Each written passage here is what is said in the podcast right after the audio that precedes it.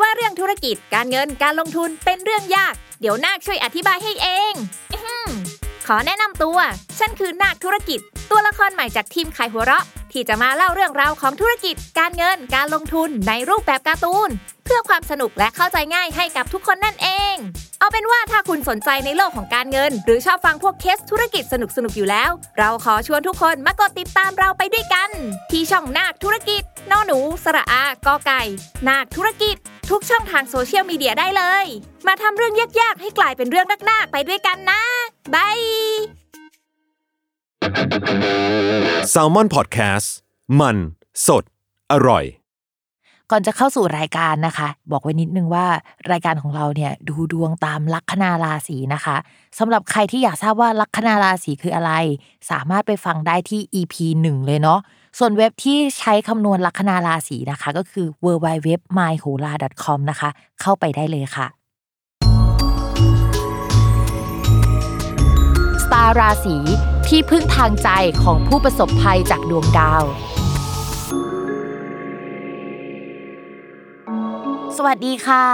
ยินดีต้อนรับเข้าสู่รายการสตาราศีที่พึ่งทางใจของผู้ประสบภัยจากดวงดาวค่ะ สำหรับวันนี้นะคะก็เป็น EP ที่ 58 แล้วเนาะก็จะเป็นสัปดาห์ที่ 29 พฤศจิกายนจนถึงวันที่ 5 ธันวาคมนะคะโอ้แล้วเราบอกเลยว่าสัปดาห์เนี้ยมันต้องยุ่งแล้ววุ่นวายมากๆ เพราะว่ามันมีดาวย้าย และไม่ได้ย้ายแค่ดวงเดียวนะคะ มันย้ายถึง 3 ดวง เวลาดาวย้ายหลายดวงเนี่ยเรื่องราวมันมักจะสอดคล้องกันมันจะเป็นโดมิโนเนาะหรือว่าเฮ้ยมันจะมีเรื่องที่มันเปลี่ยนแปลงไปอะถึง 3 เรื่องด้วยกันนะคะ เพราะว่า 3 ดวงไงก็ประมาณว่าเรื่องหลักๆ 3 เรื่อง หรือถ้าสมมติว่าเวลาเปลี่ยนมันจะต้องเป็นเรื่องใหญ่ๆก็อาจจะมีเรื่องใหญ่ ๆ เปลี่ยน แล้วก็ดีเทลอะมันจะต้องปรับไปหมดเลยนะคะ ก็จะเป็นลักษณะแบบนั้น ก่อนอื่นเนี่ยเราจะมาคุยกันแบบภาพรวมๆก่อนว่าเฮ้ยสัปดาห์นี้เนี่ยสมมติว่าดาวย้ายไปแล้วใช่ไหมอะไรที่มันน่าหวาดเสียวน่ากลัวบ้าง หรือว่าเรารู้สึกว่าเฮ้ยเนี่ยมันเป็นจุดที่เราจะต้องโฟกัสเราจะต้องดูที่เป็นภาพรวมๆที่ทุกคนอะจะต้องไปใส่ใจหรือว่าดูมันเนาะข้อแรกเลยนะคะ ที่เรามองเห็นเนี่ยแล้วก็แบบเราสะดุดใจเป็นอันดับแรกก็คือ ดาวศุกร์ ดาวศุกร์เนี่ยเขาย้ายจากราศีธนูไปสู่ราศีมังกรนะคะ ซึ่งจริง ๆ แล้วในโหราศาสตร์ไทยเนี่ยดาวศุกร์ในราศีมังกรเนี่ยเขาได้ตำแหน่งด้วยนะ ซึ่งเป็นตำแหน่งที่มันควรจะโอเค แต่บังเอิญว่าในราศีมังกรน่ะมันมีดาวเสาร์อยู่นะคะ เวลาดาวศุกร์เจอเสาร์เนี่ยมันก็จะทำให้คนที่อาจจะเป็นไอเดียลด้านความรักเลิกลากันได้นะ ช่วงแบบนี้เนี่ยก็จะเป็นช่วงกุมภาพันธ์ในปีนี้เนาะเมื่อต้นปีนะคะ ถ้าย้อนกลับไปดูข่าวช่วงกุมภาพันธ์เนี่ยเราก็จะเห็นว่าหลายคนเลิกลากันเยอะมาก หรือว่าเรามองไปที่รอบตัวเราก็ได้นะคะ อะไรที่มันเกี่ยวกับเรื่องการเงินอะ มันจะติดขัดมากขึ้นกว่าเดิมนะคะ เราไม่กล้าใช้เงินสักเท่าไหร่หรือว่ามันจะมีปัญหาเรื่องนั้นสำหรับใครที่ลงทุนในบิตคอยน์นะคะ หรือว่าลงทุนในตลาดหลักทรัพย์ไม่ว่าจะเป็นไทย หรือว่าต่างประเทศดาวศุกร์เนี่ยมันเป็นดาวการเงิน universal ก็มันก็มีความผสมเรื่องการเงินบวกกับทองนิดนึงอะตัวเอง เพราะฉะนั้นเนี่ยช่วงนี้จะต้องดูราคาดีๆนะคะ รวมไปถึงแบบข่าวเกี่ยวกับเฟดด้วยเนาะเช่นการออกกฎอะไรใหม่ ๆ แต่ว่าไม่สามารถใช้ได้นะคะ จะต้องเอากลับมาร่างใหม่ในช่วงประมาณเดือนมกรากุมภาแล้วก็เฮ้ยมีการส่งไปอีกทีนึง ซึ่งข่าวนี้ก็จะทำให้เรื่องเกี่ยวกับการเงินเนี่ยมันไม่โอเคในภาพรวมอะเราจะต้องคิดก่อนว่าอะไรที่เรียกว่ามันโอเคกับนายทุนหรือว่าคนที่แบบชอบใช้จ่ายเงิน หรือว่าคนที่มันออกกฎแล้วเราก็ดูว่าสิ่งที่เรียกว่าไม่โอเคนี่แหละ คือช่วงเวลานั้นมันจะเกิดนะคะสำหรับพิมพ์อะเรื่องนี้ก็คือเรื่องที่แบบค่อนข้างสำคัญ แล้วก็เหมือนลูกค้าของพิมพ์หลายคนเนี่ยมักจะดูเรื่องเกี่ยวกับการเงิน ไม่ก็เรื่องความรัก เพราะฉะนั้นเนี่ยสุกเจอเสาร์เนี่ยจะเป็นอีเวนต์พิเศษที่จะต้องระมัดระวังเรื่องความสัมพันธ์มากกว่าปกตินะคะ ดาวสุกเจอเสาร์อะมันไม่ได้เจอแค่แป๊บเดียวอย่างที่มันควรจะเจอแต่มันยังเจอแบบนี้ไปจนถึงเดือนมีนาคม เพราะว่าดาวสุกอะมันจะเดินดีในช่วงแรกแล้วก็วิปริตในภายหลังนะคะ จะมีถอยหลังกลับมาตั้งหลักบ้างแป๊บหนึ่งนะ แล้วก็กลับไปเผชิญกับความจริงนะคะ ถ้าให้นึกแบบเป็นสถานการณ์ก็ประมาณว่ามันความสัมพันธ์ไม่ดีแล้ว แล้วก็เลิกกันไปแล้วก็กลับมาคืนดีหรือกลับมาลองคุยกันอีกทีนึง แล้วก็อาจจะรู้ว่าไปกันไม่ได้หรืออะไรก็ตามนะคะ หรืออีกอย่างหนึ่งที่จะเจอได้ก็คือ เวลาดาวศุกร์เจอเสาร์เนี่ยมันก็มีคนที่ in love ได้เหมือนกันนะคือแปลกมากเนาะแต่ว่ามันจะเป็นการ in love แบบว่าเหมือนมีโอกาสที่จะได้คบกันแหละ แต่ก่อนที่จะคบกันอะคือเจอกันผิดจังหวะมาก เช่น คนที่เข้ามาเป็นคนที่มีแฟนอยู่แล้ว ความสัมพันธ์ตอนเริ่มต้นอะเหมือนเขากำลังเปลี่ยนผ่านความสัมพันธ์เก่าไปสู่ การโสดแล้วเราก็เข้าไปตอนนั้นพอดีอะแล้วจังหวะมันจะนรกนิดนึงอะทุกคน เพราะฉะนั้นช่วงนี้นะคะ ถ้าใครจะมีความรักอะไรก็สืบประวัติเขาดีๆ หรือว่ารอจังหวะนิดนึงให้เขาแบบเคลียร์อะไรเก่าๆออกไปก่อน ไม่งั้นเดี๋ยวเราจะโดนคอรหาได้เนาะ อันนี้คือจุดสำคัญข้อแรกนะคะ จุดสำคัญข้อที่ 2 ค่ะ คือดาวพุธนะคะสำหรับสัปดาห์นี้เนี่ยก็จะมีดาวพุธย้ายเหมือนกัน ก็จะย้ายในวันที่4ธันวาคมนะคะ ไปอยู่ที่ราศีธนูเมื่อดาวพุธย้ายไปตำแหน่งราศีธนูเนี่ยเขาจะเรียกว่าประประเนี่ยมันจะเป็นตำแหน่งที่เรียกว่าเหมือนมันกระพริบอะทุกคน มันจะไม่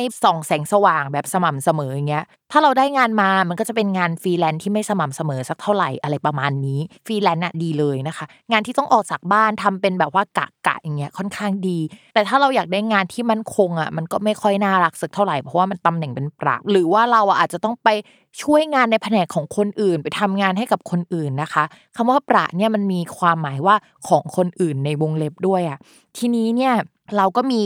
ดาวศุกร์เจอดาวเสาร์ที่บอกว่า เราสามารถเจอความรักแบบผิดที่ผิดเวลาได้ใช่ไหมแล้วก็มีดาวพุธที่เป็นประที่แปลว่าของคนอื่นได้เช่นกัน ทีนี้ทำให้พิมมองว่ามันจะมีหลายราศีที่ต้องระมัดระวังเรื่องความสัมพันธ์เป็นพิเศษ โดยเฉพาะราศีที่มีดาวประจำตัว หรือดาวคนรักอะเป็นดาวพุธก็จะเป็นพวกราศีมิถุนราศีธนูนะคะ ราศีกันราศีมีน พวกนี้ก็จะต้องระวังต้องไปรับงานจากคนอื่นมา ต้องไปแย่งงานจากคนอื่น แต่งบประมาณก็ไม่ขนาดนั้นหรือว่าเฮ้ยมีแฟนของคนอื่นมาชอบเรา หรือว่าเราคุยคุยไปสักพักเราเพิ่งรู้ว่าเขาเป็นแฟนของคนอื่นอะไรประมาณนี้นะคะ หรือแม้กระทั่งเรามีแฟนแล้ว แล้วก็ มีคนมาชอบเราได้อะไรประมาณนั้นก็ได้เช่นเดียวกัน เพราะฉะนั้นเนี่ยดาวศุกร์เจอเสาร์นะคะ ดาวพุธเป็นปลาอย่างเงี้ยก็ระมัดระวังนะคะ ทีนี้มันจะมีที่น่าสนใจอันที่ 3 อันที่ 3 ก็คือน่ากลัวเหมือนกันก็คือ ดาวอังคารและดาวอาทิตย์อะมาอยู่ในช่องเดียวกัน ซึ่งจริง ๆ พิมพ์พูดเลยว่าอังคารกับอาทิตย์อะเขาเป็นดาวเหมือนอุบัติเหตุอะทุกคนเลข1นสามอะทุกคนก็นึกภาพออกใช่ไหมว่าเลข1นสามมันไม่ดี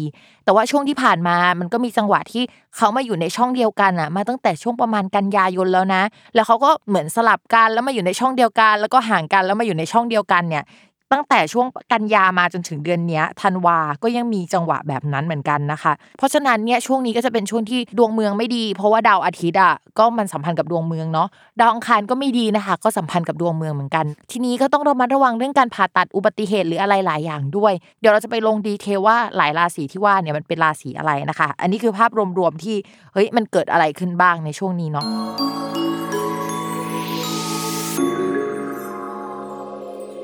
ลัคนาราศีมีนเนี่ยเรื่องการงานนะคะ ช่วงนี้ก็คือมันไม่น่ารักตรงที่ภาพใหญ่อะคือดาวประจำตัวและดาวความรักอะมันไปอยู่ในช่องวินาศ วินาศแปลว่าซุ่มทำโปรเจกต์อะไรบางอย่างนะคะ หรือว่าไม่ได้ทำอะไรแล้วลาออกไม่ทำอะไรเลยอย่างนี้ก็ได้นะคะ หรือว่ามีการปรับเปลี่ยนเปลี่ยนแปลงโครงสร้างอะไรภายใน เรามองว่าถ้าสมมติว่าเป็นราศีมีนะคะ ยังทำงานอยู่มันก็เป็นไปทำงานเบื้องหลังนะคะ ที่ไม่ค่อยได้หน้าสักเท่าไหร่มาอย่างนี้เนาะหรือว่าจะต้องเอาโปรเจกต์ของคนอื่นมารับผิดชอบค่อนข้างเยอะ ช่วงนี้นะคะ โดนโยนงานมาให้งานของใครไม่รู้นะคะ เอามาให้เราทั้งนั้น โดยเฉพาะผู้หลักผู้ใหญ่อะไม่รู้ว่าเรียกว่ารักหรือว่าไม่รักนะคะ เอางานมาให้เราทำเยอะเป็นพิเศษอะไรแบบนี้ โดยเฉพาะเรื่องเกี่ยวกับเอกสารสัญญา การเจรจาการเซ็นสัญญาอะไรบางอย่างแนวๆนั้น รับทำไปเถอะเพราะปฏิเสธไม่ได้นะคะ ต่อมาค่ะในเรื่องของการเงินนะคะ การเงินของชาวลัคนาราศีมีนเนี่ยเรามองว่าค่าใช้จ่ายเยอะนะคะ โดยเฉพาะค่าใช้จ่ายที่เกี่ยวกับเรื่องผู้หลักผู้ใหญ่ที่อยู่อาศัยการไปต่างประเทศการเดินทาง แล้วก็แบบว่าจะต้องเสียเงินก้อนนี้ไปเปล่าๆเพราะไม่ได้ไป